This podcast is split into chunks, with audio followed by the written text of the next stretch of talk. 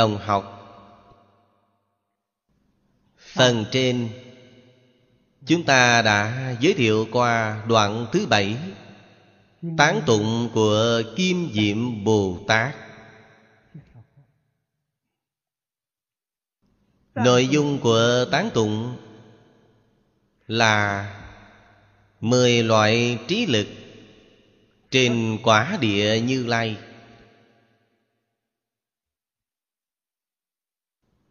thanh lương đại sư, ở cuối đã làm tổng kết với chúng ta.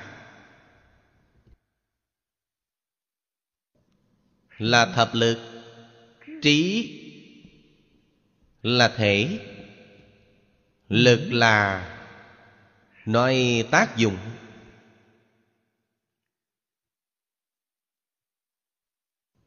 Nhiên trí tức lực canh vô biệt tánh. Những lời này vì chúng ta thuyết minh một sự thật. Trong thế xuất thế gian hết thảy mọi năng lực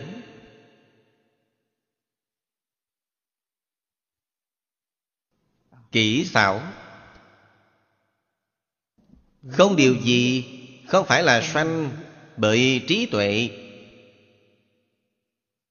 Điều phật pháp đã cầu, không có gì khác. Là trí tuệ cứu cánh viên mãn.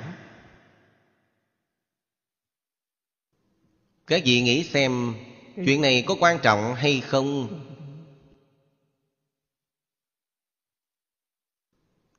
Mặt trái của trí tuệ là ngu si. Mặt trái của giác ngộ là mê hoặc.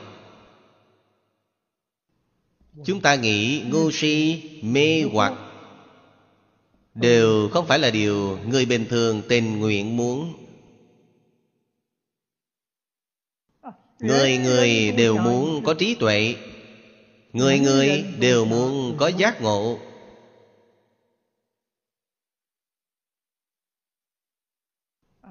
Đại trí đại giác cứu cánh viên mạng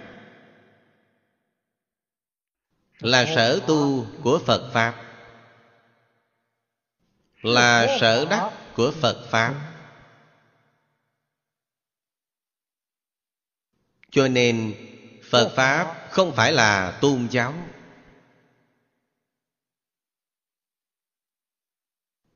Bất kỳ tôn giáo nào cũng nên tu học. Trí tuệ. Đức năng của nhà phật. Vì sao? Vì mới có thể thành tựu. Thu xếp, ổn thỏa mọi sự vụ của thế xuất thế chăng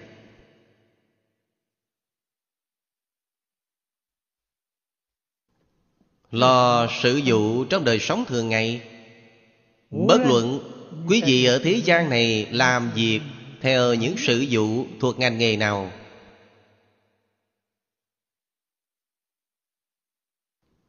Sự vụ giao tiếp xã hội. Phạm vi xã hội nếu mà rộng lớn thì không chỉ là họ hàng bè bạn, hàng xóm láng giềng xung quanh quý vị, mà còn bao gồm cả thiên địa quỷ thần. Chúng sanh ở các chiều không gian khác nhau. Quý vị giao giảng với họ, giảng lai với họ. Không có trí tuệ, không có năng lực là không được.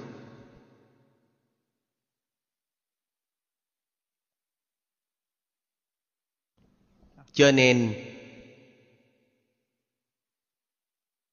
từ ngày tôi đi ra hoàng pháp Khi ấy Tại Đài Bắc Tôi nhớ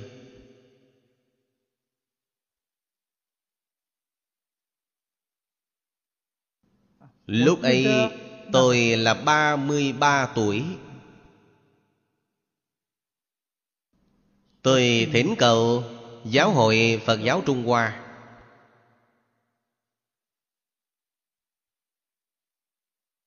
Hình như là thiết kế ủy ban.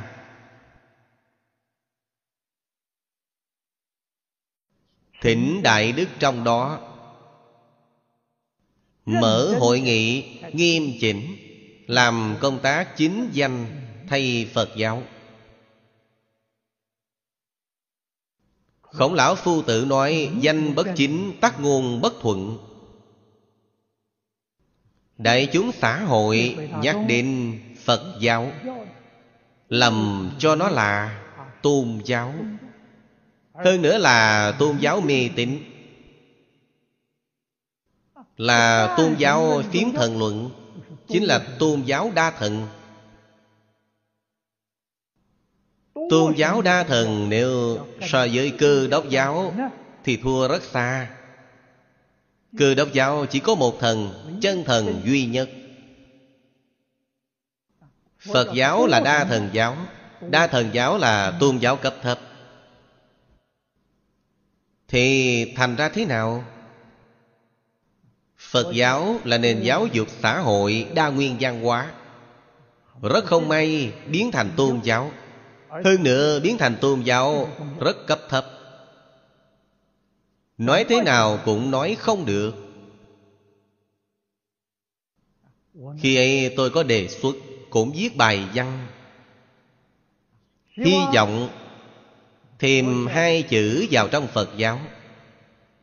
Người Trung Hoa từ xưa đến nay, Ngôn ngữ gian tự Đều coi chuộng gọn gàng, sáng rõ. Cho nên hai chữ Phật giáo này rất đơn giản vào thời xưa Sẽ không nảy sinh hiểu lầm. Vì sao thời xưa chưa có danh xưng tôn giáo này? Mọi người đều biết Là giáo học. Cho nên nho giáo Phật giáo, đạo giáo Tam giáo đỉnh lập Mấy ngàn năm nay, Trong khuôn khổ lớn của Trung Hoa, Biết bao nhiêu chúng sanh Đều là Tiếp nhận nền giáo dục tam giáo.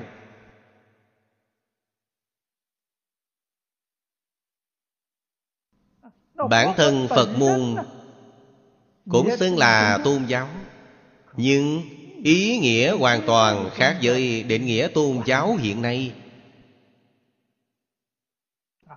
Trong Phật giáo tự mình xưng tôn giáo Là vì nó có tông môn, có giáo hạ. Cho nên gọi tắt là tôn giáo. Tôn chính là thiền tông. Trong Phật giáo Trung Hoa Đại Tiểu Thừa cả thảy có 10 tông phái. Ngoại trừ thiền tông ra Chín tông phái khác đều gọi là giáo hạ đó là ý nghĩa như vậy. Hoàn toàn không giống với tôn giáo nói chung trong hiện nay.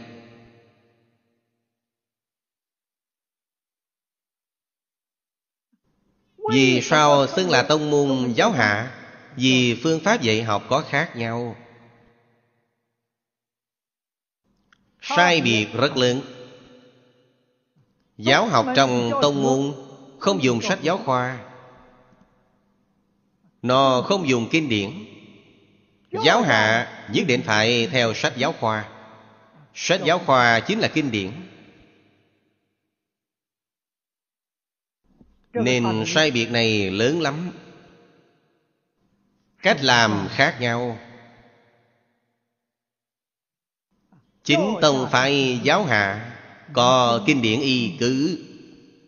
Cho nên đối tượng dạy học của nó là người can tánh trung hạ. Như đi học Có lớp 1, lớp 2 Tiểu học, trung học, đại học Sở nghiên cứu. Theo bộ xếp lớp. Thứ tự. Truyền nhau. Còn tông môn là Lớp thiên tài. Nó không cần đến tiểu học, trung học, đại học họ trực tiếp chính là sở nghiên cứu. Ấy là thiên tài, chứ không phải người bình thường. Họ có tam tạng kinh điển hay không? Có. Bao giờ học? Ngộ hậu, khởi tu. Trước lúc chưa đại triệt đại ngộ, thì không xem kinh điển. Phương pháp này rất đặc thù. Sau khi ngộ hậu, lại đi xem kinh giáo. Không những tốc độ nhanh, thành tựu cũng kinh người. Tại sao? Vì họ hiểu được ý nghĩa của kinh. Đích thực là nghe một hiểu ngàn. Ấy không phải là người bình thường. Khi tôi mới học phật đối với thiện cũng có khởi hứng thú.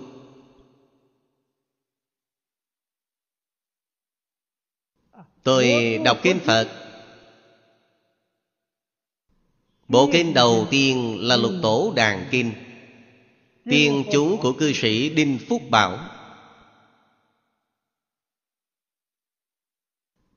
tôi xem bộ này đầu tiên.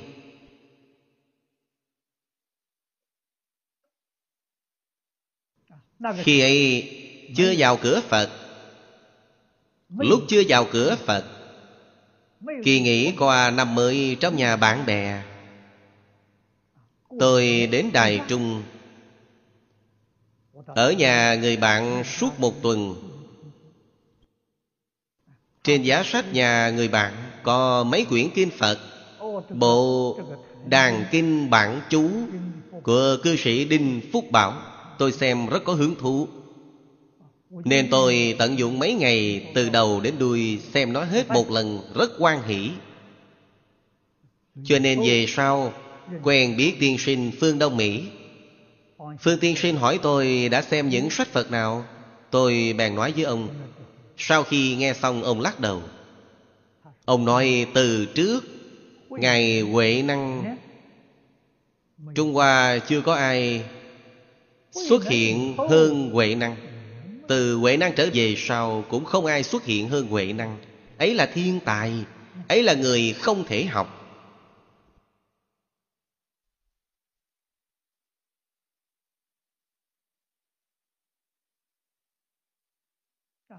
Thế là ông đề nghị tôi nhập môn từ pháp tướng.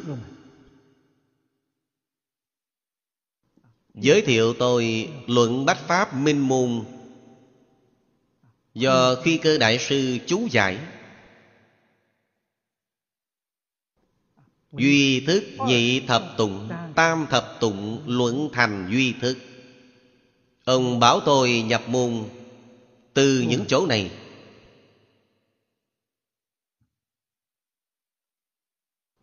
Quả thật đó là đường mà người căn tánh trung hạ đã đi.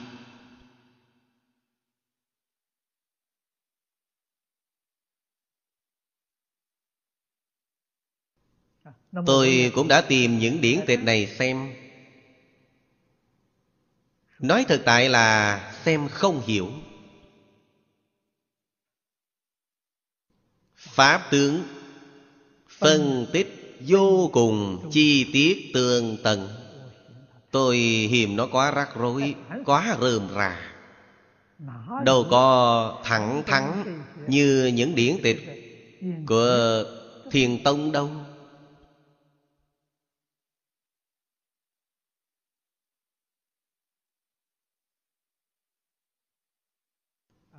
Tôi biết lời phương lão sư nói là có đạo lý thiền tông dựa vào tánh ngộ. Chưa có tánh ngộ cao độ tập khí phiền não không đoạn. Nếu bạn mà học điều này ấy chính là như người xưa có câu giả hồ thiền.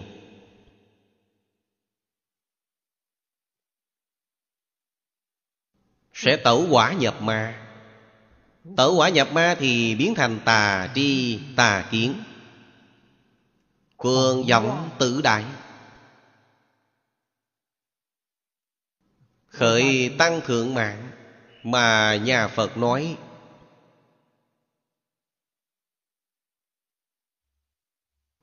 Quả báo ác hẳn tại tam đồ.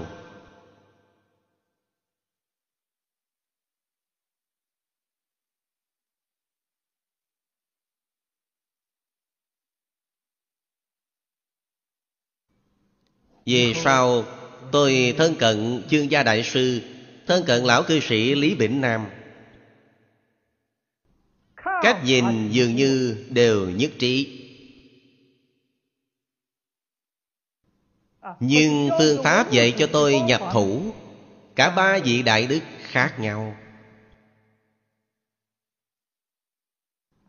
Chương gia đại sư dạy tôi nhập môn từ giới luật.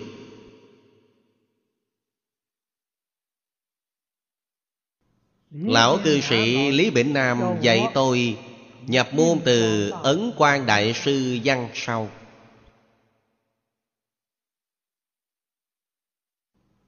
Học giảng từ bộ kinh nhỏ.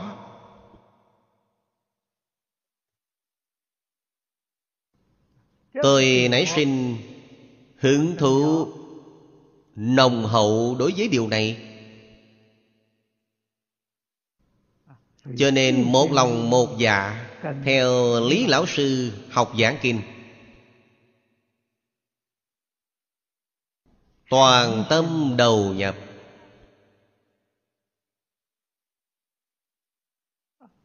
Tự mình chẳng hay đã một lần hoàn thành cả tam học giới định tuệ.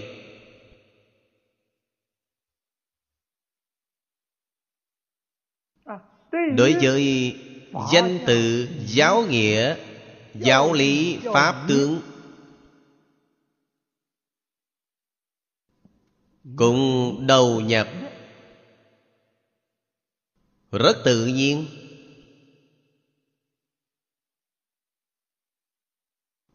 Phương pháp này Quân tu suốt nhiều năm dài. Tự nâng cảnh giới của mình lên. Thay đổi tập khí phiền não Đều là hoàn thành Trong sự chẳng hay chẳng biết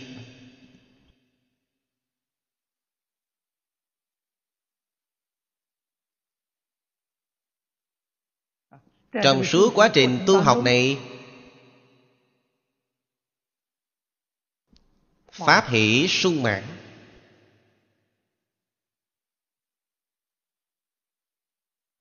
Tình cảm học tập Dân cao. Người bình thường hiện nay đã nói rằng Có cảm giác thành tựu Từng năm đều có cảm giác thành tựu. Mỗi một bộ kinh khi giảng viên mãn Thì quan hỷ Lại chọn bộ tiếp theo. Có lúc một bộ kinh giảng đi giảng lại nhiều lần. Mỗi lần đều có sự thể hội mới. Có chỗ ngộ mới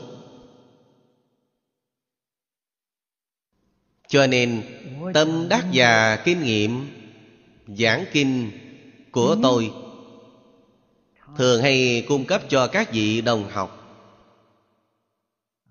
Mới học giảng kinh, Nhất định phải có sự chuẩn bị trọn vẹn. Phải viết bản thảo, giảng bài, Giảng xong một lần này, Tôi lại giảng lặp lại lần thứ hai. Bản thảo giảng bài phần trước tôi có thể dùng được không? Không thể dùng được. Nếu vẫn cứ giảng theo bản thảo giảng bài trước, Vậy là bạn không có chút tiến bộ gì. Bạn đã thối đọa rồi. Bạn đang phô diễn sự tắc trách. Nên thế nào? Ngay khi chưa giảng bộ kinh này, Phải chuẩn bị lại từ đầu đến đuôi. Viết lại bản thảo giảng bài mới. Vậy mới có chỗ ngộ được. Sau đó bạn đem giảng bài thứ hai Đối sánh với bài giảng thứ nhất. Thì bạn hiểu ngay. Cùng một bộ kinh như nhau, Số lần giảng càng nhiều, Càng khế nhập. Ngộ xứ mà trong tông môn giảng Mỗi lần đều có chỗ ngộ.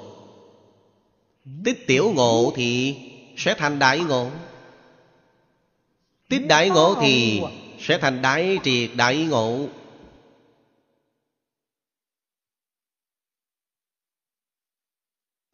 Điều này không những là kinh nghiệm của chính tôi, Mà Lý Lão Sư Thầy cũng thường hay nói với tôi. Chúng ta có thể tưởng tượng được Các bậc đại đức hoàng pháp Từ xưa nay trong ngoài Đều có thể nghiệm này.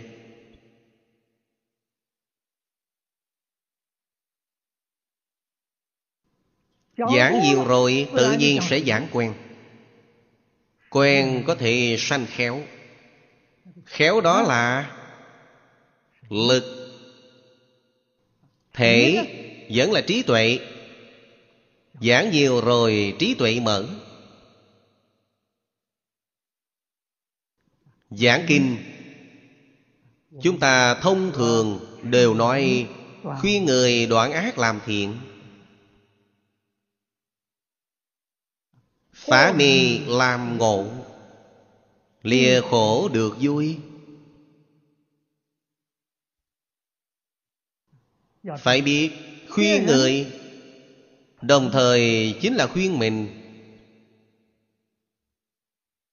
Thường hay giảng là hàng ngày khuyên. Chẳng hay chẳng biết Thay đổi rồi. Lòng của họ khác đi.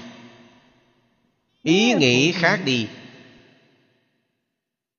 Ý nghĩ niệm về Tham sân si, ít đi. Ý nghĩ niệm về ngũ dục lục trần cũng ít đi. Mỗi ngày bạn giảng kinh Ngày ngày bạn nghĩ những ý nghĩa được giảng trong kinh Nghĩ đến kinh văn ở trong kinh Ý nghĩ này nhiều rồi. Đó gọi là tu hành. Đem những ý nghĩ bất thiện.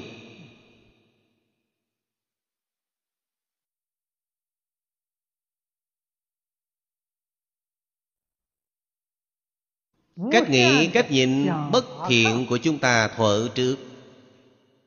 Nên lấy ý nghĩa trong kinh giáo hàng ngày ta nghĩ Mà đánh đổi lại.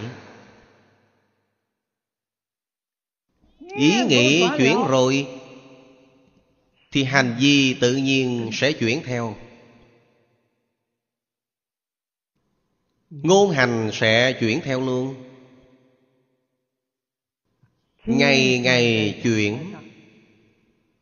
Ý nghĩ Chuyện tư tưởng trên giảng đài. Chuyện hành vi ở trong đời sống Cho nên chẳng hay chẳng biết. Thì sẽ có thành tựu Thành tích. Khả quan.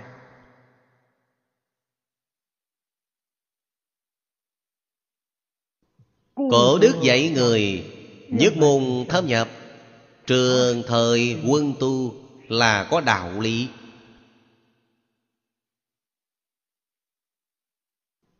Học hành. Phương Tiên Sinh và Lý Lão Sư Rất xem trọng. Nhất định phải thích hợp với trình độ của mình. Không thể học quá sâu. Dở kinh quyển ra Tự mình cảm giác có khó khăn Thì bạn đừng học Vì sao? Kinh điển ấy không thích hợp. Cho bạn tu học. Giống như tiêu chuẩn khóa học trong trường. Khóa học ấy là học lớp cao niên. chúng ta hiện đang học ở tiểu học. Ta học trung học sách dạy của đại học không thích hợp Ừ. nhất định phải liễu giải trình độ của mình. Phải biết hoàn cảnh học tập hiển tiện của mình.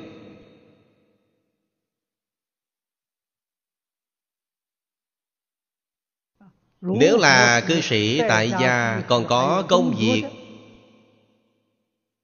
mỗi ngày ta có thể dành bao nhiêu thời gian để học tập? Trước lúc tôi chưa xuất gia Thời gian học tập mỗi ngày có thể dành 4 tiếng đồng hồ Là rất không dễ dàng rồi.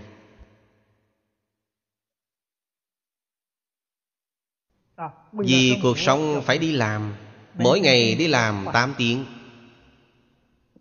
Thời gian đi làm không thể học tập được Chỉ có lợi dụng thời gian sáng sớm hay chiều tối. Sáng sớm mới dậy có thể dành một tiếng. Ban đêm về trước khi đi ngủ Ban đêm có thể dành ba tiếng. Tận dụng trọn vẹn luôn ngày nghỉ cuối tuần. Không dễ dàng. Nếu là người xuất gia Công việc trong chùa thông thường cũng rất nhiều. Bạn thật sự muốn học, Có thể còn sẽ có chướng ngại. Vì sao? Các đồng tham của bạn nhìn thấy bạn học, Còn họ không học, Lòng họ khó chịu. Thường gây tật độ chướng ngại. Không cho bạn học tập. Bạn có thể giảng giảng rất hay, Nhưng họ không cho bạn giảng.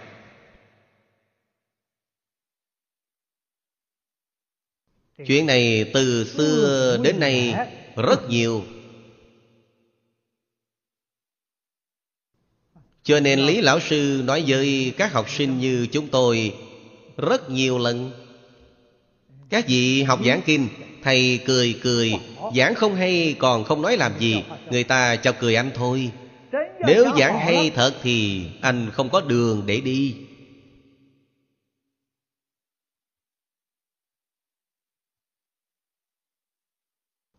Lời ấy là thật Không sai chút nào cả.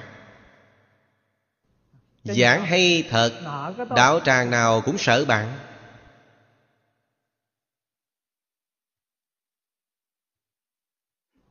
Khoảng cách lùi ra xa với bạn.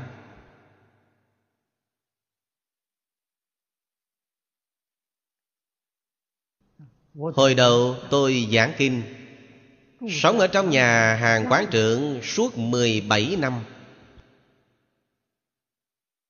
Mới có một tòa hoa tạng đồ thư quán. Nói sao dễ dàng. Khi đó thư quán thành lập, Đất chỉ có 50 bình.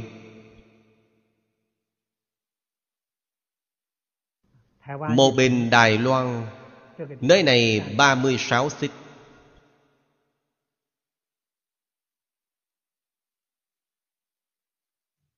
Năm mươi bình.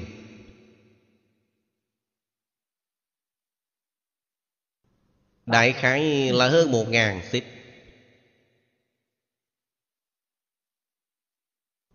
Không đến hai ngàn xích Một trăm bình là ba ngàn sáu trăm xích Một ngàn tám trăm xích Chính là một mảnh đất lớn Mà đồ thư quán vừa mới thành lập.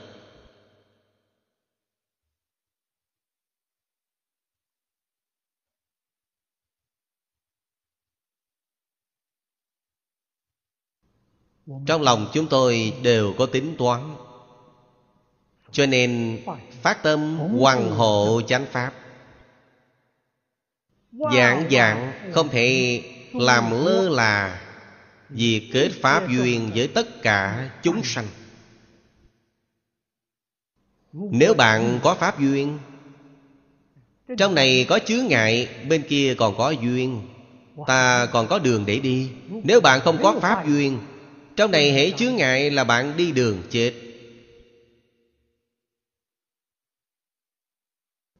Rất khó thành tựu.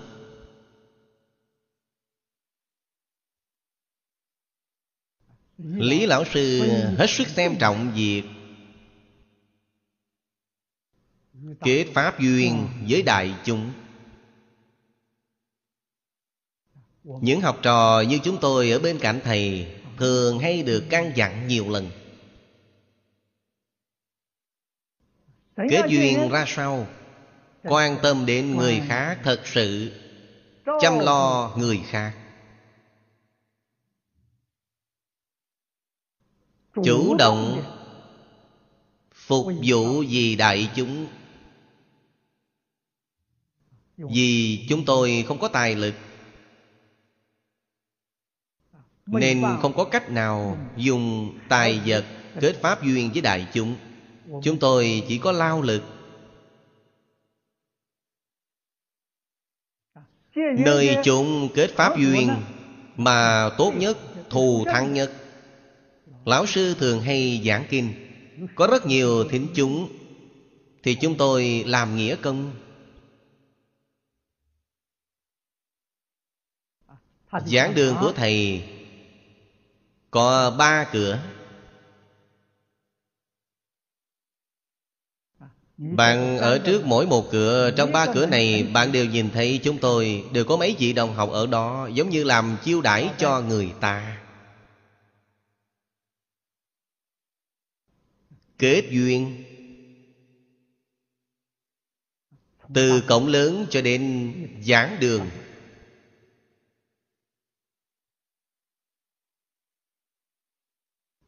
Trước mỗi một cửa đều có đồng học chúng tôi chiêu đại ở nơi đó Làm nghĩa công. Đại chúng hết thảy tại tòa. Lão sư phải lên tòa giảng kinh. Đại khai trước khi lên tòa giảng kinh ba phút Chúng tôi mới nhập tòa Tòa vị của học trò chúng tôi là xếp hai hàng ở mặt trước nhất.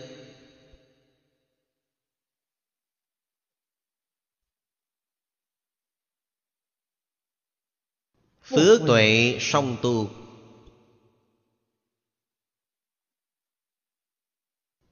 Hiện tại ở bên này giảng kinh Thiện chúng rất đông Nhân số vượt hơn đài trung liên xã từ quan đồ thư quán ở Đài Trung.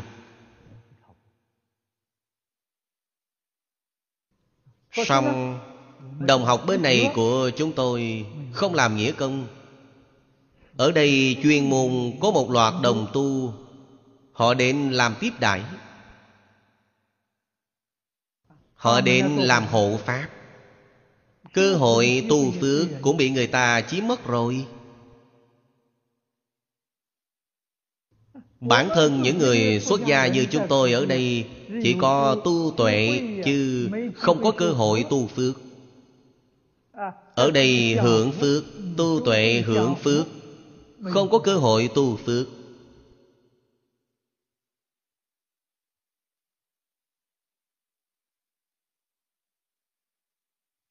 Chuyện này Nên nghĩ ngợi nhiều.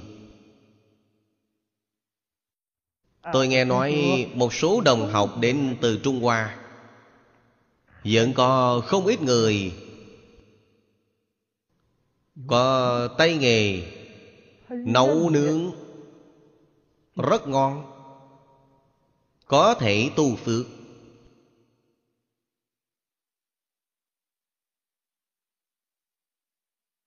Buổi kế tiếp Vào trong nhà bếp làm việc giúp đỡ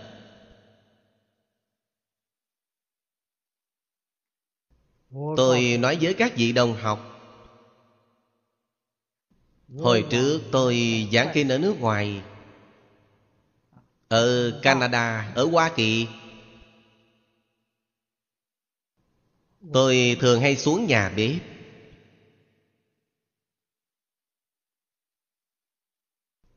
Thường hay tiếp xúc Để nghe kinh. Hình như mỗi một buổi đều không thiếu Khi chúng tôi họp dùng bữa Tôi đang nấu món ăn Nấu cơm trong nhà bếp. Cúng dường đại chúng.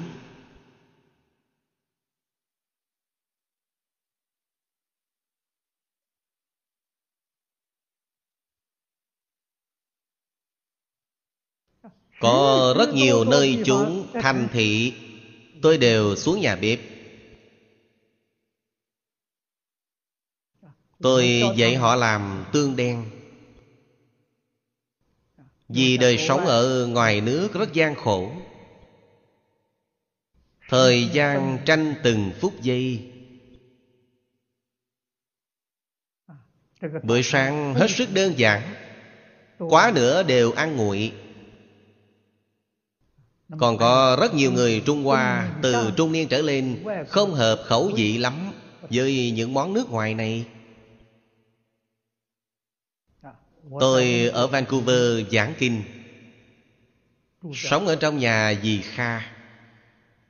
Dì Kha Từ Đài Loan đến đây Không quen lắm với mùi vị của nước ngoài. Bản thân chính dì Kha cũng không biết làm món lắm. Mỗi bữa rau sống, Tức món salad của người ngoại quốc Hễ tôi động não. Thì món rau sống xào tương đen này Là món ăn ngon vô cùng. Thử nghiệm thử nghiệm. Cuộc thử nghiệm này thành công. Bà dì ấy vô cùng quan hỷ.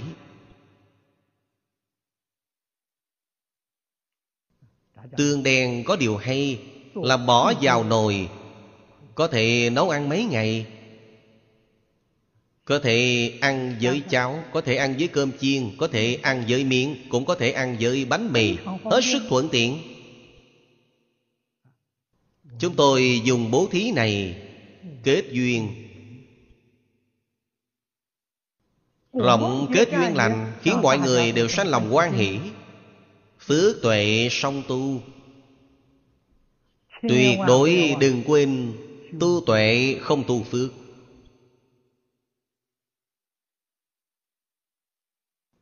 Quả báo là La Hán ôm bát không. Chứng đắc quả A-la-hán Ra ngoài khất thực Không có người cúng dường Ngày ngày chịu đói. Nguyên nhân gì? Không có phước. Nếu chuyên môn tu phước Không tu tuệ Cũng rắc rối. Hai tỷ dụ trong kinh Phật. Tu phước không tu tuệ Như con voi đeo chuỗi dòng Không có trí tuệ, Đọa lạc vào nẻo súc sanh. Đầu thai làm thân voi lớn. Con voi đó là vật cưỡi ngồi của quốc dương. Sanh ra đã đeo chuỗi hạt đầy mình. Phước báo rất lớn, Súc sanh. Phật dạy cho chúng ta Phước tuệ song tu. Điều này rất có đạo lý. Không thể không hiểu được phải nắm bắt cơ hội tu phước. Giảng kinh bên ngõ 17 Bất luận đồng học nào lên đài giảng kinh. Trước khi Họ còn chưa lên đài giảng kinh thính chúng đã lục tục kéo đến. Chúng ta đều có thể lấy tư cách làm nghĩa công tiếp đại thính chúng. Ghi danh với thính chúng dẫn dắt thính chúng vào nơi sắp xếp chỗ ngồi cho họ. Tu phước kết duyên. Chính mình làm mới được. Mình phải hiểu đi làm rất nhiệt tâm pháp duyên của bạn tương lai trội lắm. Bạn thường hay chăm lo cho người khác. Nơi mà bạn ở, tự nhiên có rất nhiều người chăm sóc bạn. Nhân duyên quả báo như vậy.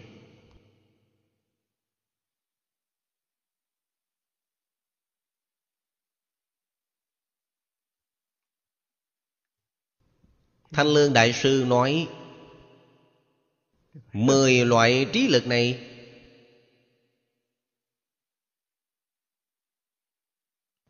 Như đối với mình mà nói, Cũng chính là nói làm trọn vào trong đời sống thường ngày của mình.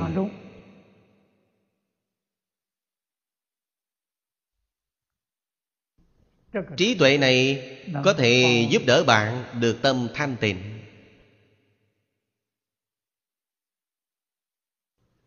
Có thể giúp đỡ bạn. Tiêu trừ phiền não.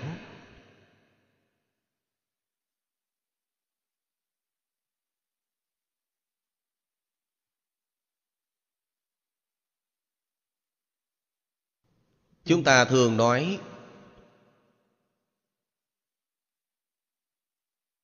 là chuyển ác làm thiện chuyển mê làm ngộ chuyển phàm làm thánh. Hết thảy lo giúp được.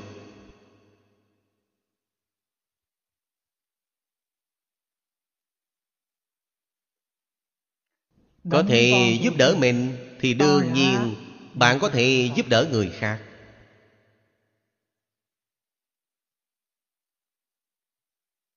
Học tập theo phật bồ tát không sống những ngày phiền não nữa. Phải giác ngộ.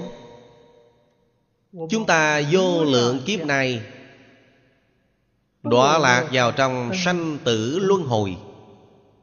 Phật ở trong kinh hình dung hay lắm. Sanh tử bì lao.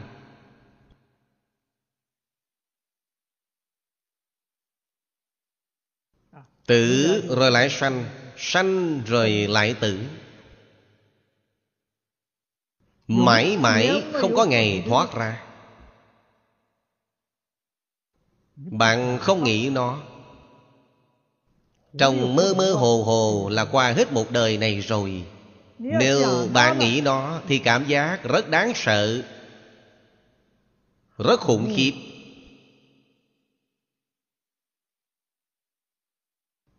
nếu bạn không muốn làm chuyện hồ đồ này nữa, thì bạn bắt đầu giác ngộ.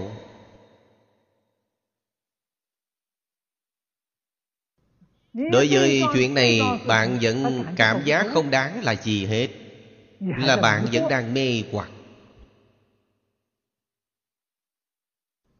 Phật bồ tát sẽ không đến giúp đỡ bạn. Vì sao? Vô dụng, bạn vẫn không có ý này nếu bạn đích thực cảm giác điều này quả thật không như lời. Tử tử sanh sanh có ý nghĩa gì? Ở trong lục đạo Nói thực tại là Tích chứa tội nghiệp. Chứ không phải là tích chứa phước đức Những ngày trong lục đạo chắc chắn là thời gian trong tam đồ dài. Tội nghiệp nhiều. Thời gian trong ba đường thiện ngắn. Thiện niệm và thiện hành của chúng ta ít. Ác niệm và ác hành nhiều.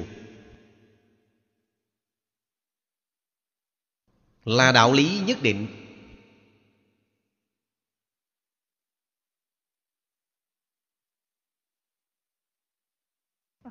Luận bánh pháp minh môn giảng. Pháp tâm sở của lục đạo phàm phu Chúng ta. Thiện Pháp Chỉ có 11 loại. Ác Pháp có 26 loại.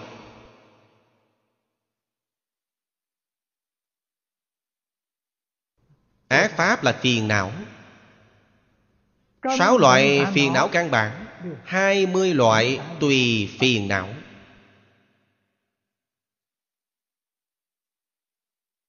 Thiện Pháp chỉ có 11 loại. Quá ít đi. Hơn nữa sức mạnh của thiện Pháp yếu ớt. Sức mạnh của phiền não to lớn.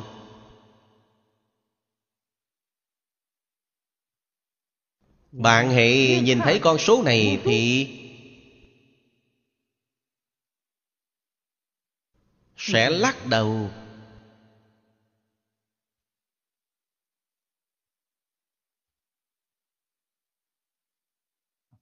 Nếu muốn xuất ly trong một đời này, Nắm bắt cơ hội này, Có thể làm được không? Có thể. Ấn quan Đại Sư dạy 16 chữ cho chúng ta.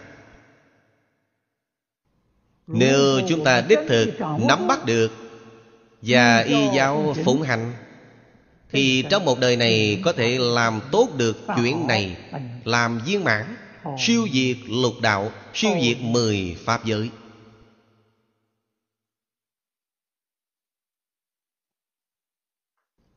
Lão nhân gia Ngài nói cho chúng ta 16 chữ này. Cảnh giới Sâu rộng không ngàn mé Chúng ta phải hiểu. Đôn luân tận phần. Nhàn tà tôn thanh Tám chữ này Chính là hình tượng tiêu chuẩn Của Phật Bồ Tát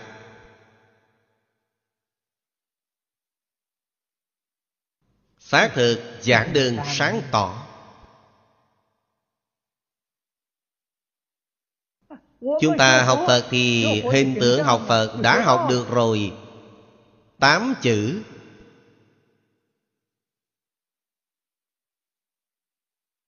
Dẫn lấy điều này làm cơ sở.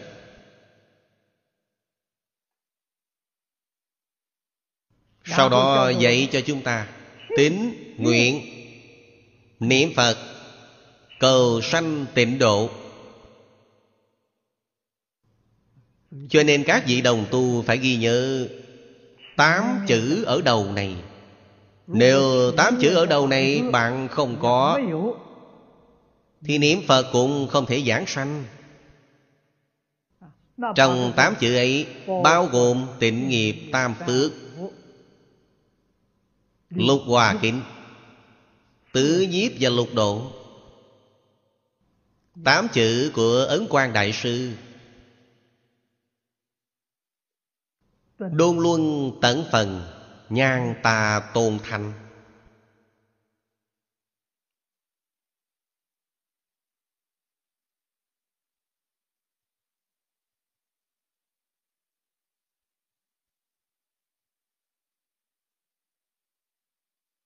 Điều chúng ta đã nói Là giả dối. Nhiễm ô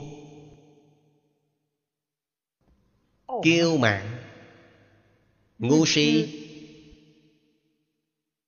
Không có từ bi Đó là tà. Nhàn tà. Nhàn là ngăn ngừa. Tôn thành. Trong lòng Thường có chân thành thanh tịnh bình đẳng chánh giác từ bi. Tôi nói chính phản hai mươi chữ. Thì bốn chữ của Ấn Quang Đại Sư, Nhàn tà tồn thành. Nhưng bốn chữ này không dễ hiểu. Tôi đem nó biến thành hai mươi chữ, Mọi người dễ hiểu hơn.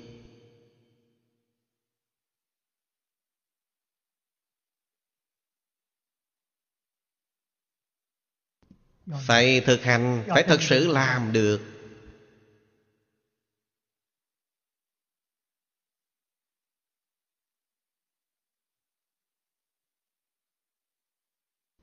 Đôn luân tận phận. Bốn chữ này chính là Tịnh nghiệp tam phước. Chính là lục hòa kính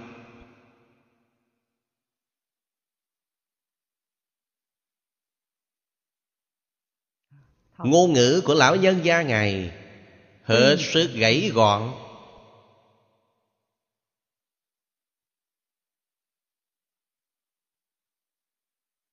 Thật sự nói được Mấu chốt Thành bại Của đại chúng Học Phật hiển tiền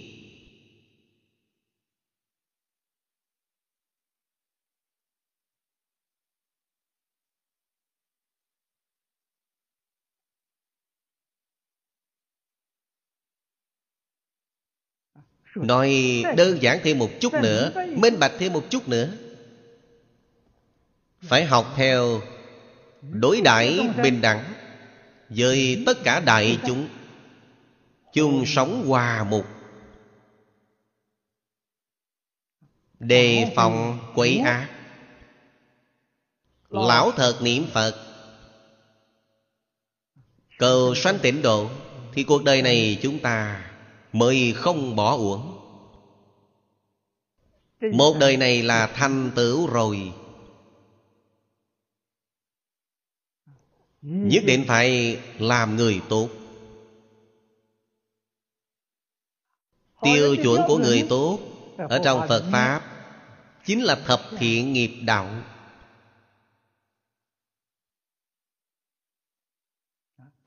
Kinh thập thiện nghiệp đạo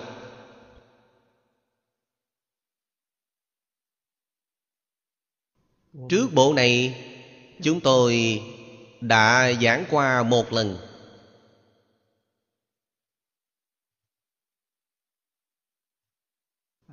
Giảng cũng tương đối chi tiết. Có thể làm tham khảo, tu hành cho mọi người.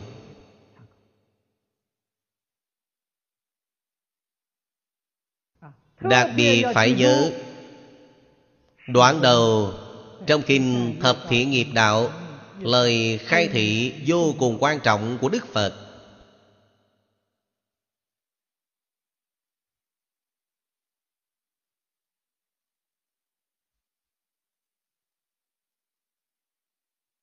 Ngài nói với Long Dương Long Dương là đại biểu của chúng ta.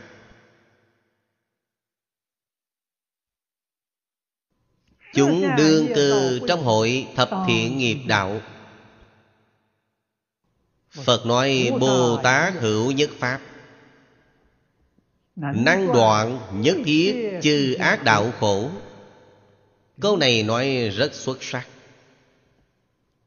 Phật đã nói trong Kinh Địa Tạng là Tri khổ lạc Pháp. Ai biết Pháp khổ lạc Phật biết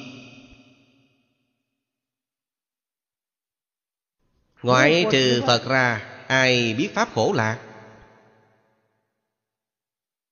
Năng đoạn nhất thiết chư ác đạo khổ Nhất thiết này là chỉ mười Pháp giới. Phật nói ra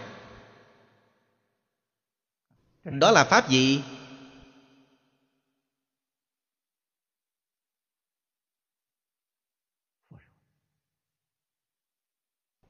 Phật nói Trú dạ thường niệm thiện Pháp. Trú dạ là không gián đoạn Thuần thiện. Tư duy thiện pháp? Bạn khởi tâm động niệm Đều được bạn nghĩ là thập thiện. Quán sát thiện pháp. Ở trong đời sống thường ngày Ngôn hành của bạn ắt hẳn tương ứng với thập thiện nghiệp.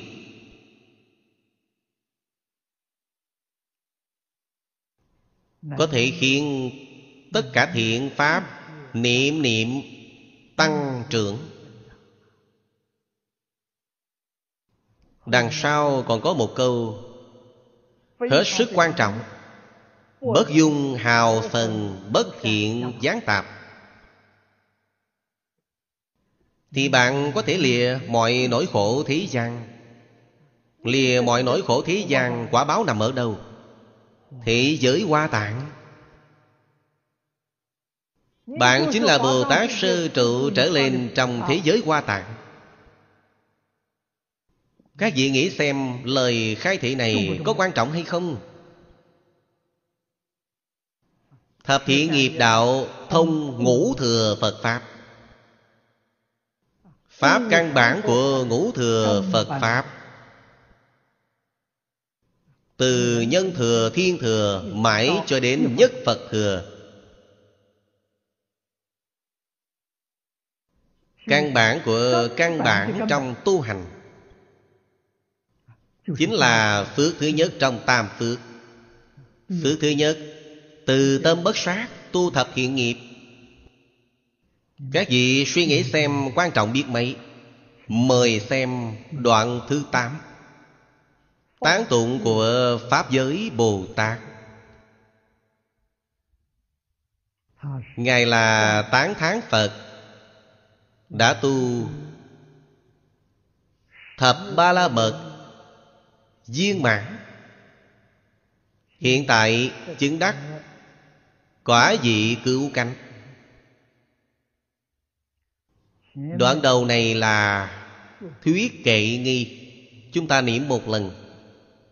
Nhĩ thời Pháp giới Phổ âm Bồ Tát Ma Ha Tát Thừa Phật oai lực Phổ quan nhất thiết đạo tràng Chúng hội hải dĩ. Tức thuyết tụng ngôn. Đó là thuyết kệ nghi. Chúng ta lượt bớt Mời xem bài kệ thứ nhất. Phật oai thần lực biến thập phương. Quán đại thị hiện vô phân biệt. Đại Bồ Đề Hành Ba La Mật Tích sở mãn túc Giai lệnh kiến. Đoạn này Tóm lại, Có 11 bài kệ Bài thứ nhất là tổng thuyết. Mười bài sau là biệt thuyết. Thanh Lương Đại Sư, Ở trong đoạn này, Đã chú Rất phong phú. Vì đó là Cương lĩnh tu hành Chủ yếu của Bồ Tát Ở trong Kinh Đại Thừa, Thông thường nói là Lục Ba La Mật. Trong Kinh Hoa Nghiêm Đem nó triển khai, Nói làm Thập Ba La Mật. Thập Ba La Mật là ở đằng sau. Thêm phương tiện Nguyện Lực Trí. Mười với sáu. Chỉ là khác nhau về chữ số Nhưng nội dung không có gì khác. Nói lục ba la mật Phương tiện nguyện lực trí Đều bao quát ở trong bát nhã ba la mật. Nói thập ba la mật Chính là đem triển khai bát nhã ba la mật. Một điều này trở thành năm điều. Bát nhã ba la mật là căn bản trí Thật trí Bốn loại sau Chính là phương tiện trí Quyền trí Cũng gọi là hậu đắc trí. Hai loại trí tuệ viên mãn. Vậy mới có thể viên thành Phật đạo. Cho nên phép tách gộp này Chúng ta phải hiểu được. Nói thực tại là triển khai không thêm rút gọn nó lại.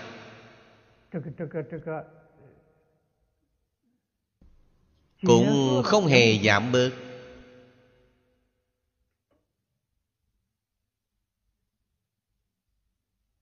Thanh lương đại sư nói trong chú giải vì chúng ta giải thích bài kể này.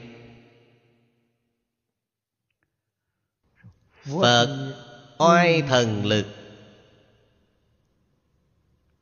Biến thập tương oai thần lực.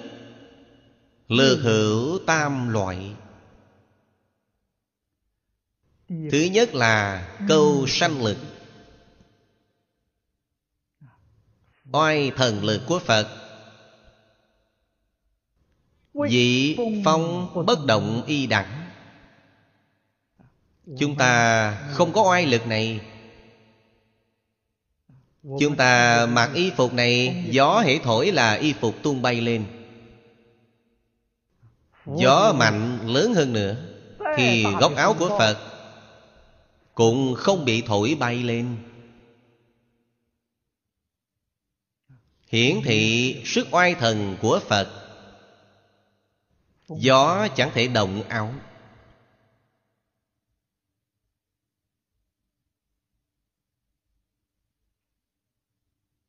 Chúng ta ở trong Rất nhiều Điều khác. Hội họa thời xưa Nhìn thấy. Y phục mà Phật Bồ Tát mặc Đều rất mỏng.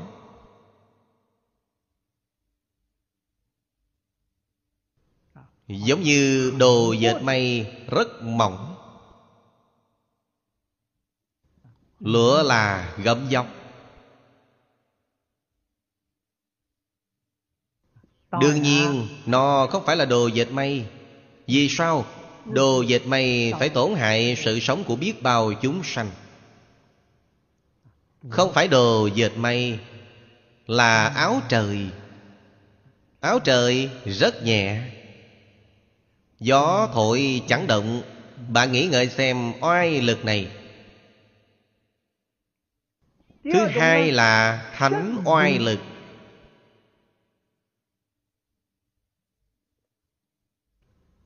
Ở đây ý nói Thông suốt thấy rõ đối với những loại công đức.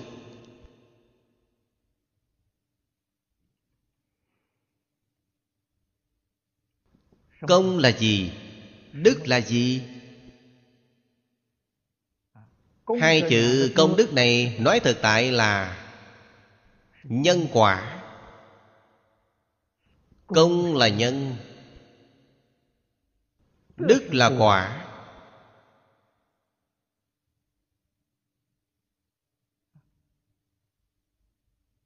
Ví dụ rõ rệt nhất trong Phật môn nói Trì giới hữu công Tam muội thị đức.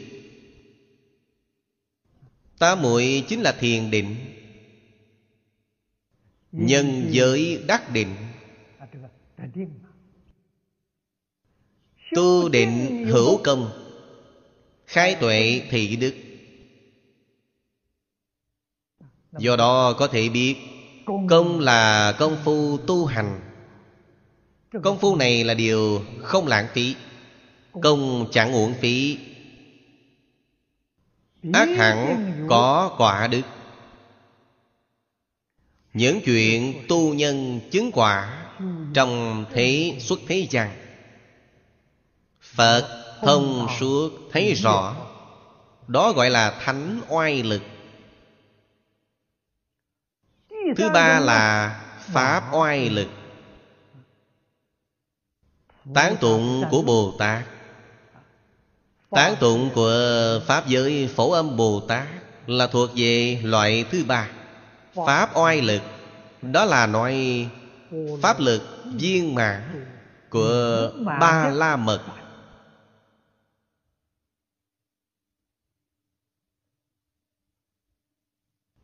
Thập Ba La Mật. Tán tụng dưới đây.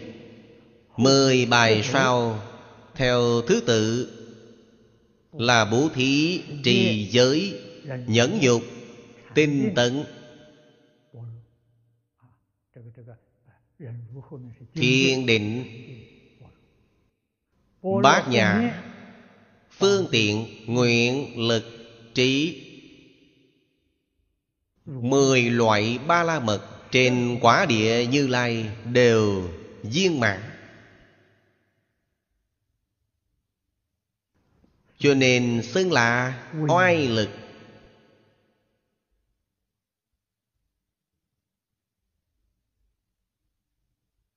Thanh Lương Đại Sư Có một vài tiểu chú. Tôi nghĩ tiểu chú này thì tôi không cần nói. Các vị đồng học Nếu có cơ hội Những chú giải của người xưa Sớ sao của Thanh Lương Đại Sư Hợp luận của Lý Trưởng Giả. Học qua nghiêm Không thể không đi tham cứu Cho cẩn thận.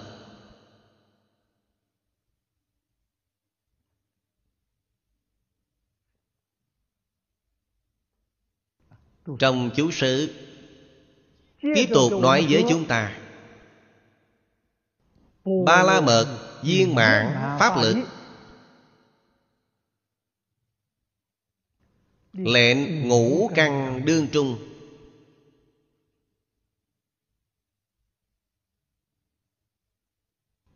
Nhất thiết thanh tịnh.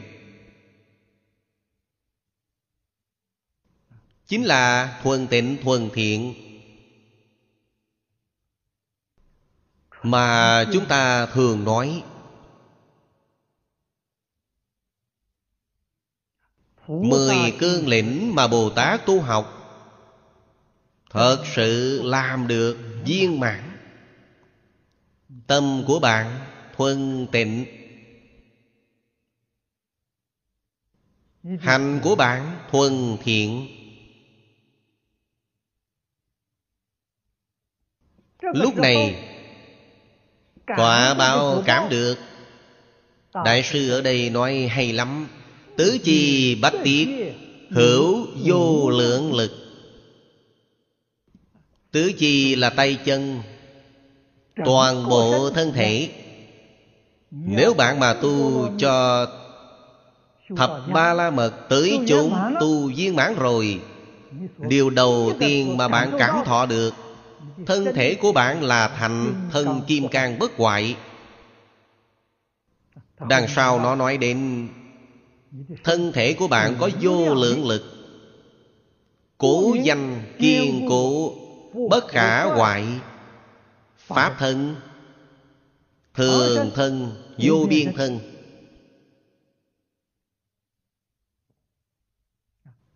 Thần kim cang bất hoại, tu được từ đâu? Tu được từ trong ba la mật.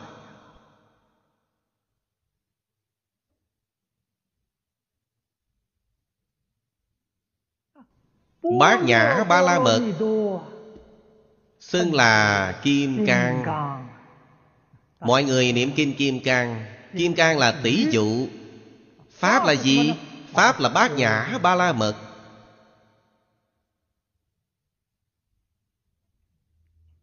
Ở trong Hoa Nghiêm, Chúng ta ác cần lý giải Bất kỳ Pháp nào. Chắc chắn cũng bao gồm viên mãn tất cả Pháp. Thập ba la mật này cũng lại như vậy. Bất kỳ ba la mật nào Chắc chắn cũng bao dung chính ba la mật khác. Một ba la mật này mới gọi là viên mãn Đến biệt thuyết tiếp theo Mười bài kệ sau đây là nói đến Bố thí ba la mật. Trong bố thí có trì giới Có nhẫn nhục Có tinh tấn Có thiền định Có bát nhã Có phương tiện Có nguyện Có lực Có trí. Bố thí ba la mật này mới viên mãn. Thiếu một điều thì Không phải là thuần tịnh thuần thiện nó là tịnh, là thiện. Đúng vậy, chẳng thuần vẫn thiếu sót một điều.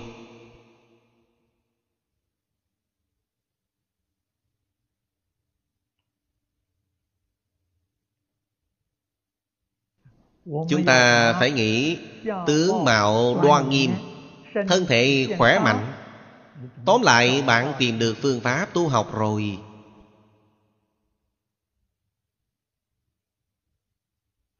Chư Phật. Bồ Tát. Duyên giác La Hán. Nói với các vị Mỗi vị đều là thân kim cang bất hoại. Các ngài tu thế nào? Khiến tâm thuận thiện. Khiến hành thuận tịnh. Cả hai có thể hổ dung Nói khiến tâm thuần tịnh Khiến hành thuần thiện Đều là như nhau. Thuần thiện thuần tịnh Thì bạn được thân kim cang bất hoại.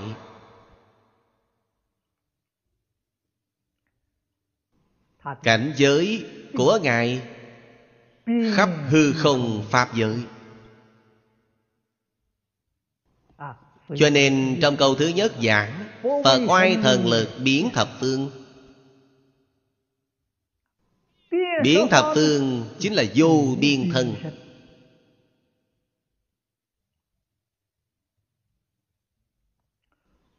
Quảng đại thị hiện Là biến hóa thân. Đối với hết thảy mọi chúng sanh Cõi đất chư Phật mười phương Vô lượng vô biên. Trong lòng chúng sanh có cảm Thì Phật có ứng. Nên dùng thân gì đắc độ Thì Ngài hiện thân này Đó gọi là vô biên thân. Đồng thời Có thể hiện thân tướng trăm ngàn muôn ức. Hơn nữa Nói với chúng ta Trăm ngàn muôn ức loại thân tướng khác nhau.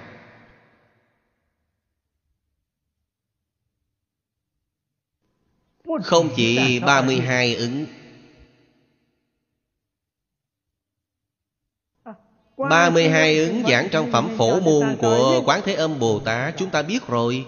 Nêu sơ lược mấy ví dụ Đâu thể nói kỹ Nói kỹ, nói không hết. Nêu dài ví dụ để nói thôi. Trong phẩm thứ hai Kinh Vô Lượng Thọ. Nêu một ví dụ. Kẻ nên dùng thân Phật đắc độ, Liền hiện thân Phật mà vì thuyết Pháp. Nêu Ví dụ về tám tướng thành đạo.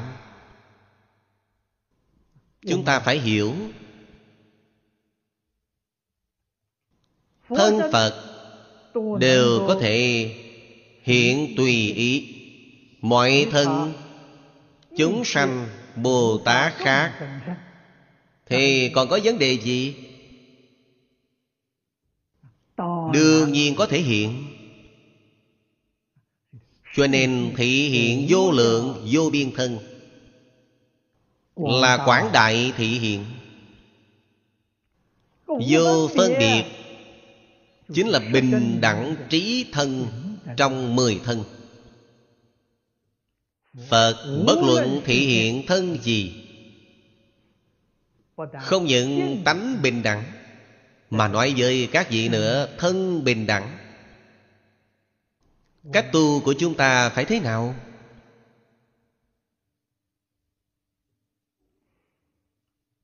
Tổng cương lĩnh Tổng nguyên tắc của tu hành. Bạn nhất định phải hiểu. Nguyên lý, nguyên tắc chung Chính là điều đã giảng trong Kinh Hoa Nghiêm. Mười Pháp giới y chánh trang nghiêm. Duy tâm sở hiện Duy thức sở biến. Đó là tổng cương lĩnh tổng nguyên tắc Chúng ta nhất định phải hiểu Nhất định phải tin. Chắc chắn không có hoài nghi. Tu thế nào? Phật cũng chỉ dạy tổng cương lĩnh tu hành Cho chúng ta.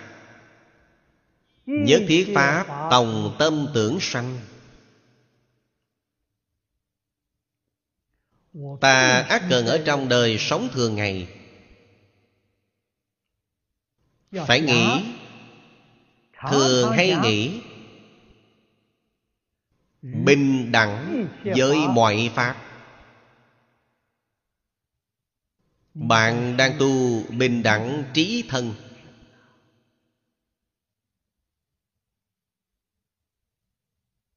Trên Ta bình đẳng với chư Phật Như Lai. Dưới Ta bình đẳng với chúng sanh địa ngục A Tỳ Nói một đằng trên một đằng dưới Bên trong đều bao quát toàn bộ.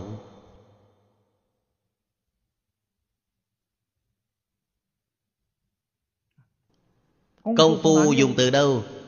Ta bình đẳng với con mũi con kiến. Bạn dùng công phu ở trong này. Những con vật nhỏ này bạn thường hay gặp được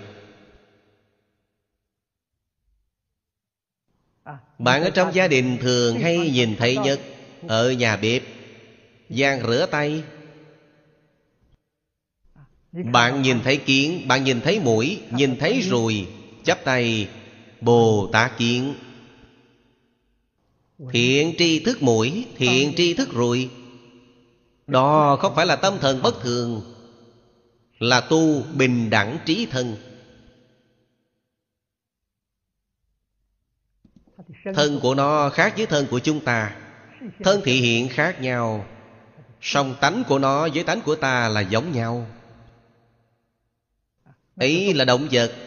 Động vật đều có Phật tánh.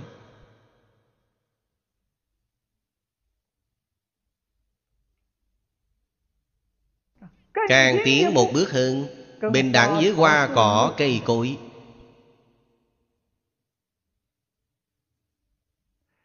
Bình đẳng với sỏi cá bụi nhỏ Đó là y báo. Y báo Nó có pháp tánh. Pháp tánh với Phật tánh là một tánh Chứ không phải hai tánh. Làm sao không bình đẳng? Có gì mà cống cao ngã mạng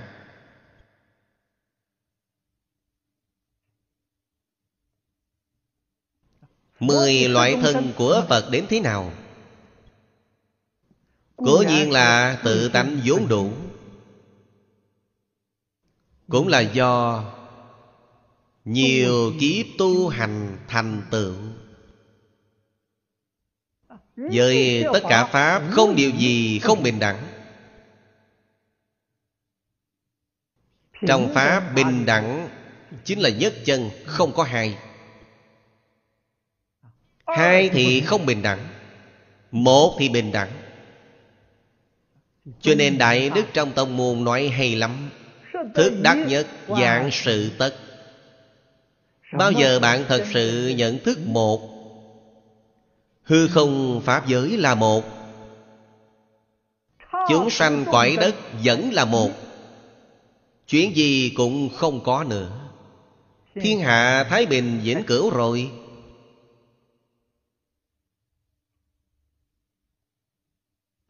Ta với người nào không thể chung sống chứ? Với vật nào không thể chung sống chứ?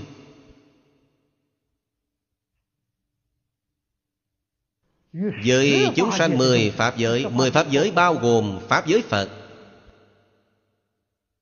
Chắc chắn là chung sống hòa mục Chắc chắn là kính yêu lẫn nhau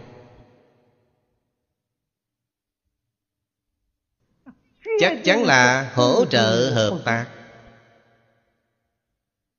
Đối đãi bình đẳng. Người giác ngộ có thân bình đẳng.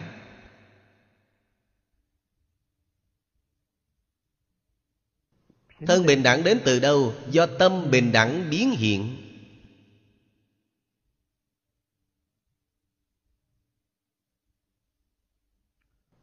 Đại Bồ Đề Hành Ba La Mật.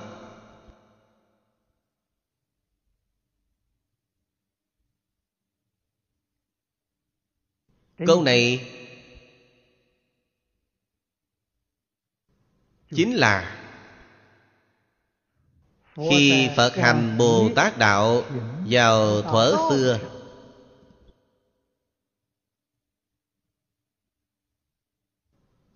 Quả đức được thành tựu.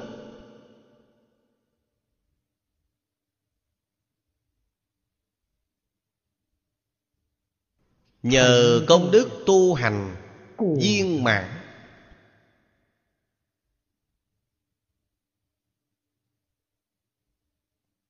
Sự thành tựu này chính là thập ba la mật viên mãn thành tựu thị hiện.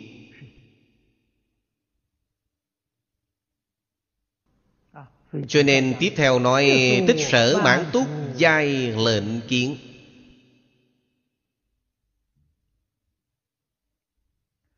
Bồ đề là tiếng phạn.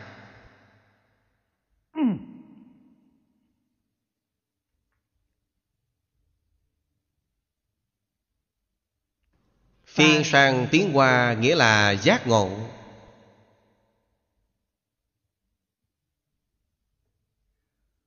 Đồng tu học phật. Hễ vào cửa phật. Nhà phật. Hết sức khẳng khái hào phóng.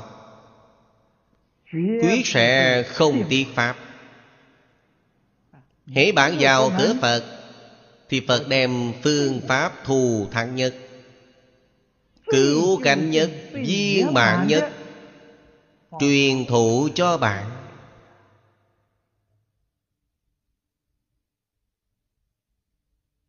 Ấy là gì? Đại bồ đề hành.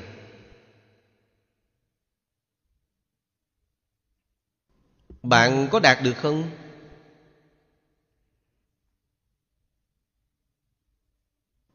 Chính bạn không biết.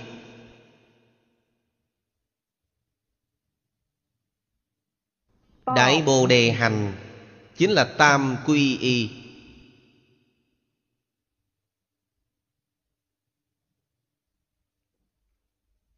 Tổng cương lĩnh, tổng nguyên tắc của đại bồ đề hành, chính là tam quy ngũ giới thập thiện.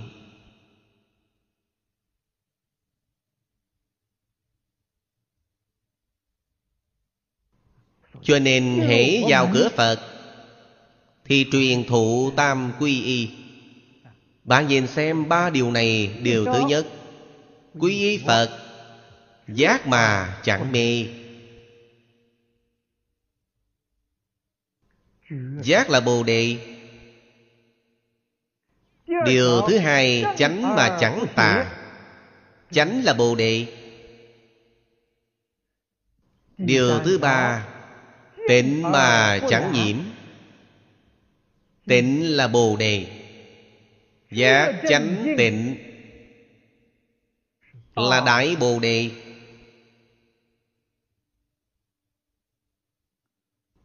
Thực hành ở đâu? thực hành mười cương lĩnh ở trong hành môn của bạn. Bố thí. Bố thí phải tương ứng với giác chánh tịnh trì giới. Cho đến là nguyện lực trí, mỗi một điều đều tương ứng với giác chánh tịnh. Mỗi một điều một đều là thực hành của giác chánh tịnh. Là truyền cho bạn rồi.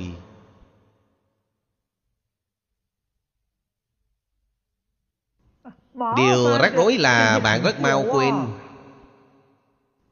hệ quay qua là quên sạch ráo. Khởi tâm động niệm ngôn ngữ tạo tác vẫn là tùy thuận thói quen cũ. Đó là không thể giải quyết vấn đề rồi. Vẫn cứ tùy thuận phiền não. Bạn không tùy thuận bồ đề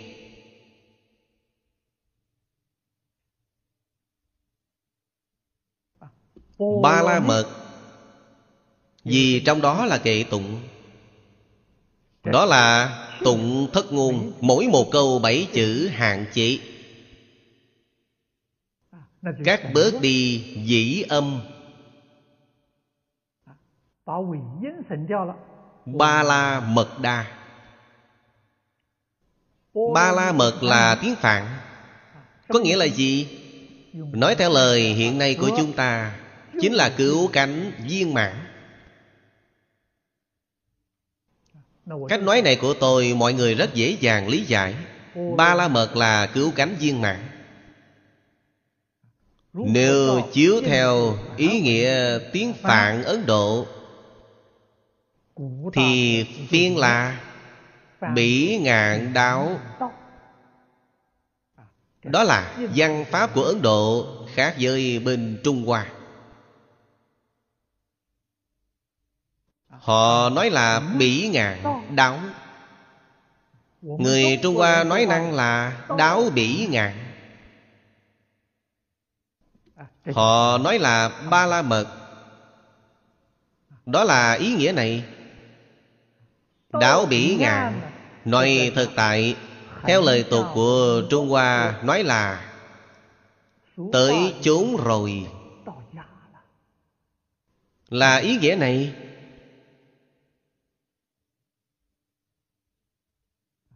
Công phu tới chốn rồi. Có nghĩa là cứu cánh viên mạng Bất luận thể pháp hay xuất thể pháp, Bạn làm được rất hay, Làm được rất viên mãn, Làm được không sơ sót một chút nào cả, Thì xưng là ba la mật.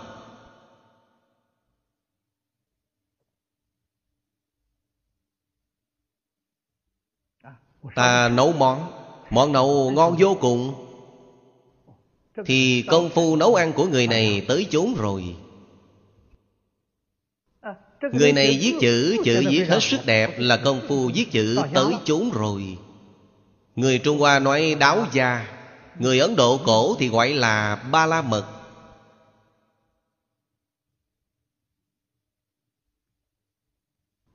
Phật giảng kinh thuyết Pháp hằng thuận chúng sanh. Nên dùng những danh từ thuật ngữ giảng đơn này. Của chúng sanh.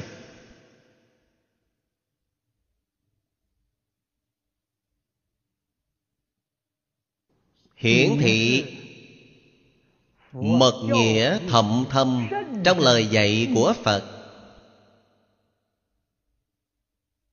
Bố thí, tới chốn rồi.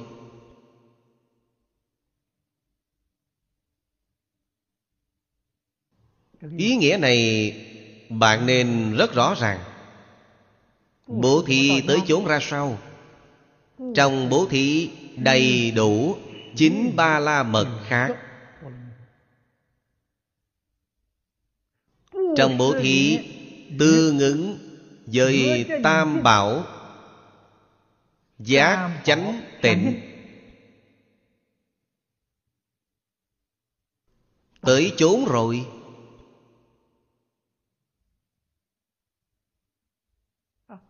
Trong bố thí Tương ứng với thanh tịnh bình đẳng giác Tới chốn rồi.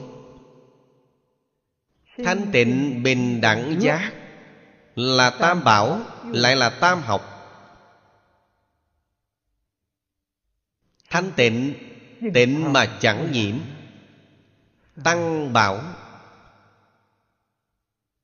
Bình đẳng. Là chánh. mà chẳng tà. Pháp bảo. Giác. Là giác mà chẳng mê. Là Phật bảo. Thanh tịnh bình đẳng giác. Hạ lão cư sĩ Đã xếp vào trong kinh đề của kinh vô lượng thọ Bạn nhìn xem đề mục này, Thù thắng biết bao. Nó gọi là tam học. Thanh tịnh là giới học.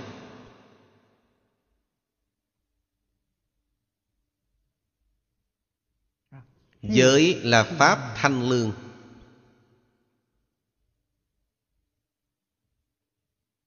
Bình đẳng là định học.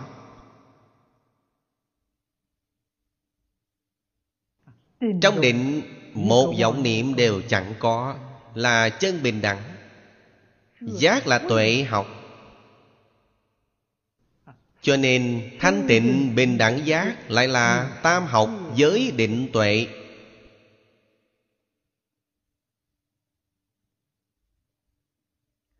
Hết thảy đều tương ứng Hết thảy đều đầy đủ. Bộ thì ba la mật viên mãn rồi Sơ sẩy một cái. Có một điều không tương ứng Thì bố thí của bạn không viên mãn Không thể gọi là ba la mật. Chỉ có thể gọi là bố thí Không thể xưng là ba la mật. Vì sao? Vì không thể xưng là ba la mật. Ý nghĩa này là nói Có phước đức Chứ không đủ thành tựu công đức. Ba la mật là thành tựu công đức. Bố thí bình thường là phước đức. Bố thí là tu phước mọi người đều biết. Phước tu lớn hay nhỏ Thì phải xem bạn có tương ứng hay không. Bạn có thể tương ứng với tam bảo tam học Tương ứng với các ba la mật. Công đức này lớn. Bạn được ba la mật thân. Mười loại thân trong quả địa Phật Bạn được ba la mật thân. Ba la mật thân là gì? Thần cứu cánh viên mãn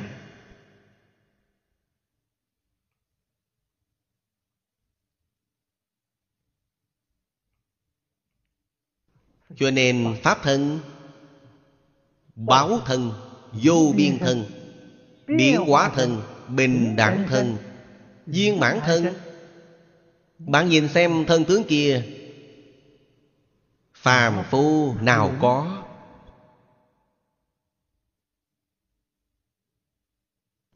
Phàm phu không có. Cho nên thân tướng rất xấu xí.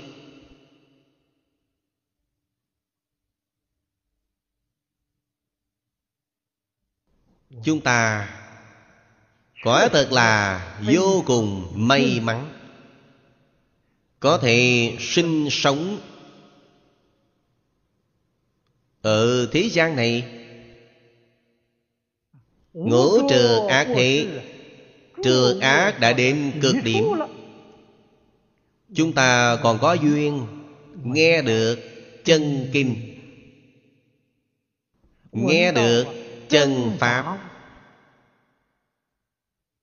Không những là chánh pháp, mà chân pháp bên trong chánh pháp. Vấn đề chính là chúng ta có tin không? Quả nhiên tin thật. Có nguyện này mong cầu. Năng giải năng hạnh. Phước báo này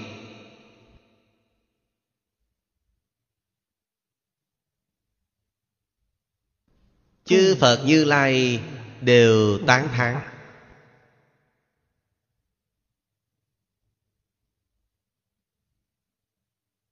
Thiên lòng thiện thận Đều hâm mộ. Đó là thật không giả một chút nào.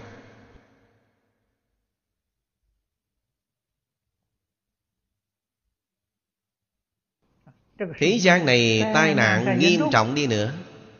Cũng chẳng liên can với ta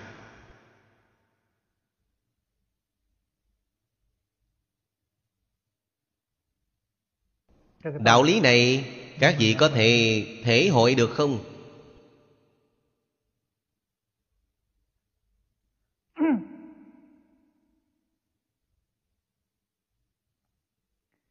Thanh lương đại sư ở trong sau Có một đoạn khai thị chi tiết. Đoạn khai thị cho chúng ta biết, Lệnh ngũ căn hạ Biển kỳ quả tướng Bỉ phá oai lực trung, Chư độ cá hữu tứ tướng.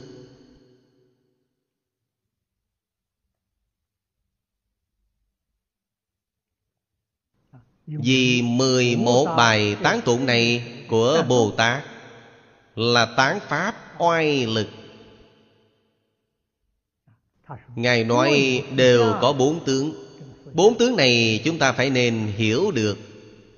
Thứ nhất là Đoạn sở đối trị.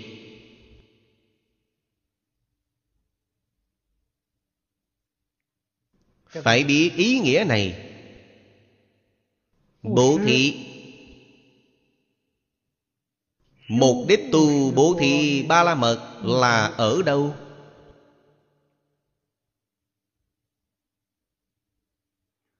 Bố thí là đoạn sang tham. Sang tham là căn bản của mọi phiền não. Cho nên đem nó xếp vào thứ nhất.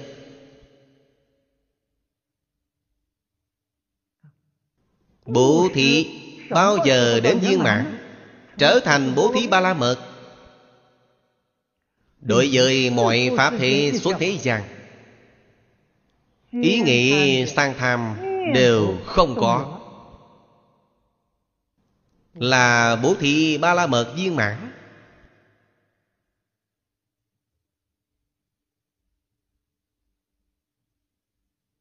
Làm sao có thể khiến phiền não như sang tham đoạn hết được sạch sẽ?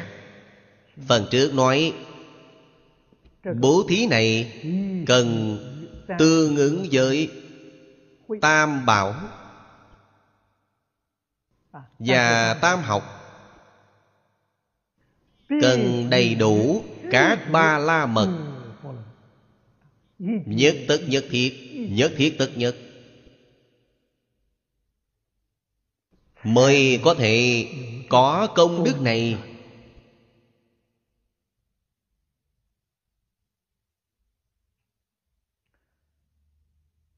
thứ hai là tư lương thành tựu. tư lương là nói điều kiện thành vô thượng đạo của quý vị.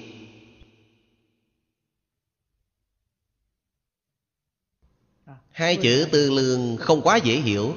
Tôi dùng câu này nói thì mọi người minh bạch hơn Điều kiện cần phải đủ sẵn Để chúng ta tu hành thành Phật. Điều kiện này Chính là thập ba la mật.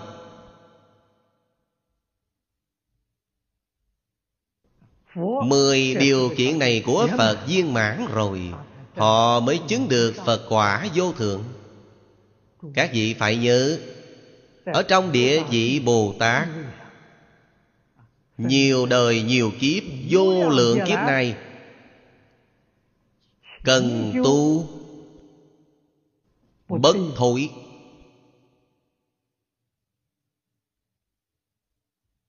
Thành tựu Điều kiện viên mãn Quả đức như lai. Thứ ba Nhiều ít tự tha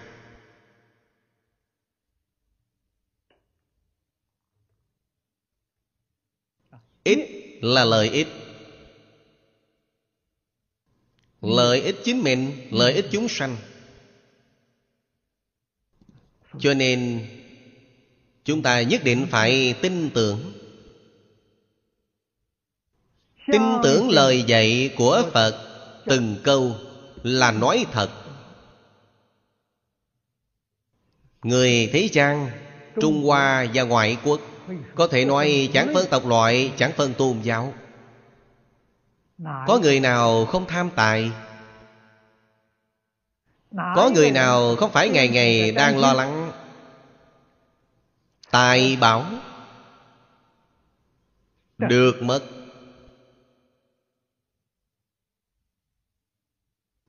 Nếu bạn mà hỏi họ thử, Điều anh lo lắng nhất là gì? Bận tâm tiền tệ xuống giá. Lo lắng cổ phiếu sụp đổ.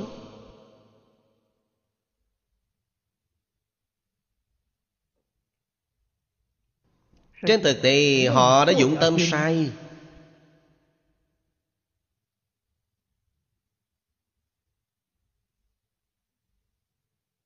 Điều này chẳng liên can tới cầu tài.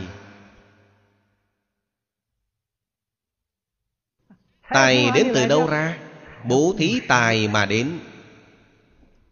Bố thí tài trong bố thí ba la mật Bố thí là nhân. Được tài bảo là quả. Tài càng thí càng nhiều.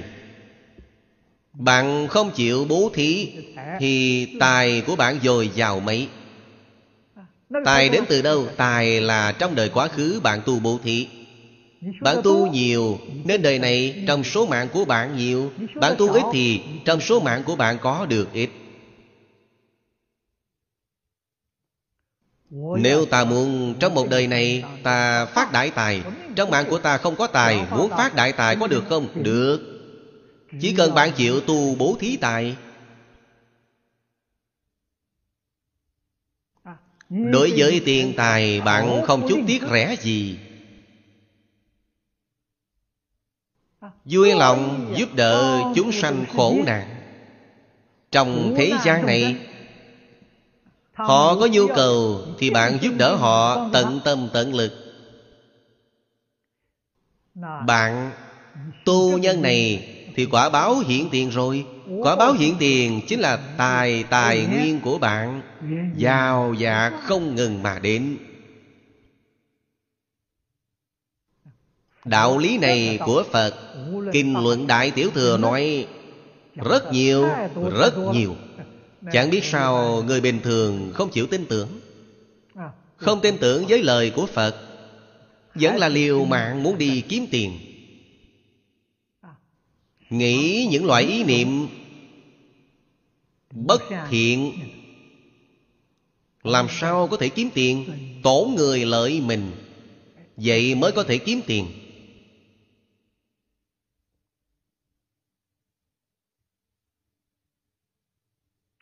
Mưu tài hải mạng Làm chuyện này. Trong xã hội đây là quá nhiều quá nhiều.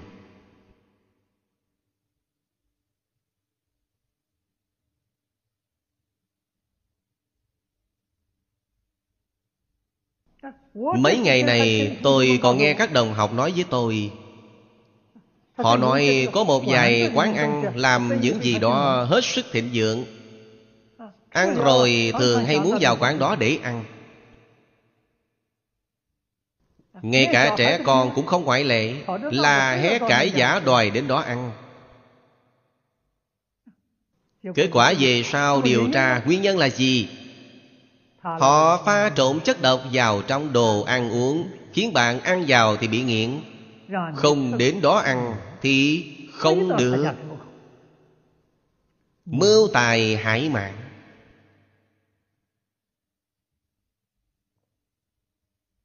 Tôi còn nghe nói là Ở nơi giải trí Khí lạnh thải ra trong phòng khiêu vũ Gió thổi ra trong khí lạnh Bên trong cũng bị thêm chất độc vào.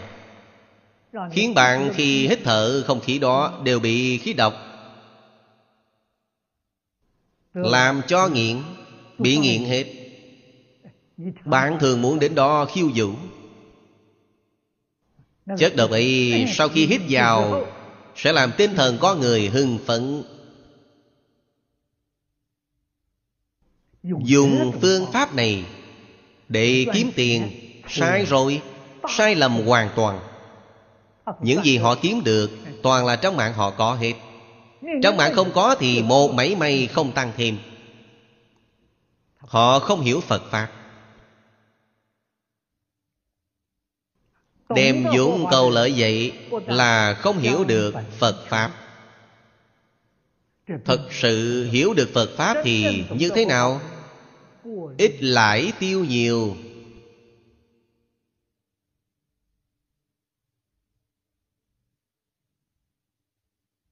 Người bình thường muốn kiếm lãi cao Bồ Tát kiếm lãi ít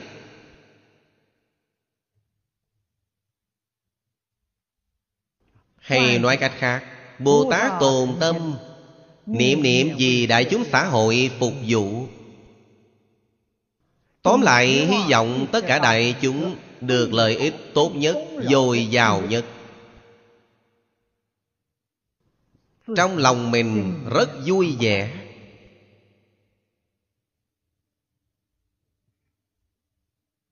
Kinh thương cũng là bố thí ba la mật Tiền chân giá thật. Chắc chắn không dành chút lợi ích nhỏ nhoi. Tuyệt đối không phải nói mục đích tôi kinh thương là phát tài Không phải. Mục đích mà bạn kinh thương là gì đại chúng xã hội phục vụ. Người này là Bồ Tát Thương Chủ. Tài nguyên của bạn ác hẳn là ào ào mà đến. Vì sao họ đang tu nhân? Nhân duyên đầy đủ Làm sao không phát tài chứ? Bố thí Pháp được thông minh trí tuệ. Bố thí Phật Pháp Bạn mới học Phật Hệ tiến vào Một máy may che giấu đều không có. Đem nội tình của mình ra để cho bạn thấy. Hiếm có, không dễ dàng Chắc chắn không tiết Pháp. Ngàn kinh muôn luận Tu hành trong vô lượng kiếp Đều chẳng lìa tam bảo tam học. Thập ba la mật.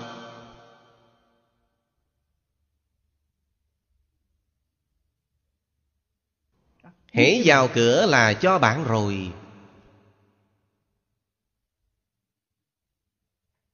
Đó là nói nhiều ít tự tha. Thứ tư là biện quả. Đây là nói quả báo.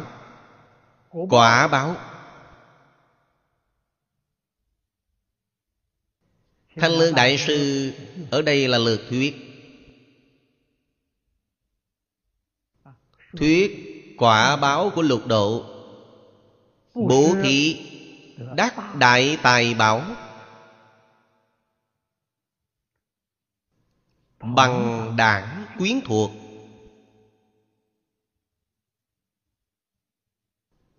Người học Phật chúng ta nói Pháp duyên thù thắng. Đích thực không phải là giả. Trì giới. Quả báo được người và trời. Tướng phước đoan chánh. Nhẫn nhục. Đó đều là nêu một ví dụ. Lúc lâm chung Thân tâm an ổn. Không kinh không sợ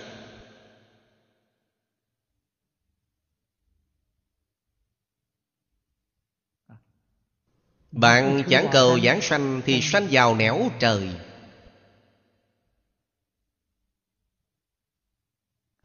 Tinh tấn Được Ái lạc thù thắng Sĩ phu công nghiệp.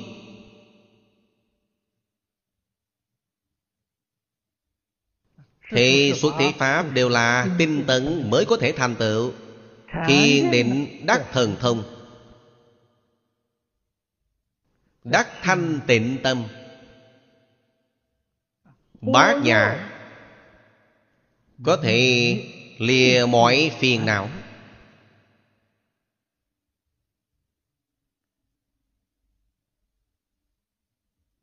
Có thể đoạn hai chướng.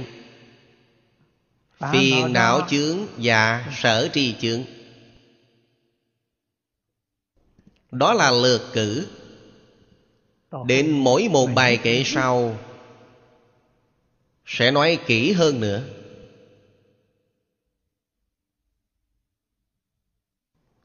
Tóm lại mà nói Nếu không hiểu được chăm chỉ tu học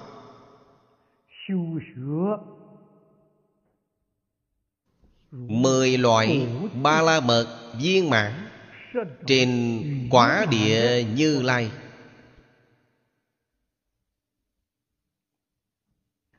Chúng ta muốn thành tựu thuần tịnh thuần thiện Sẽ khó lắm.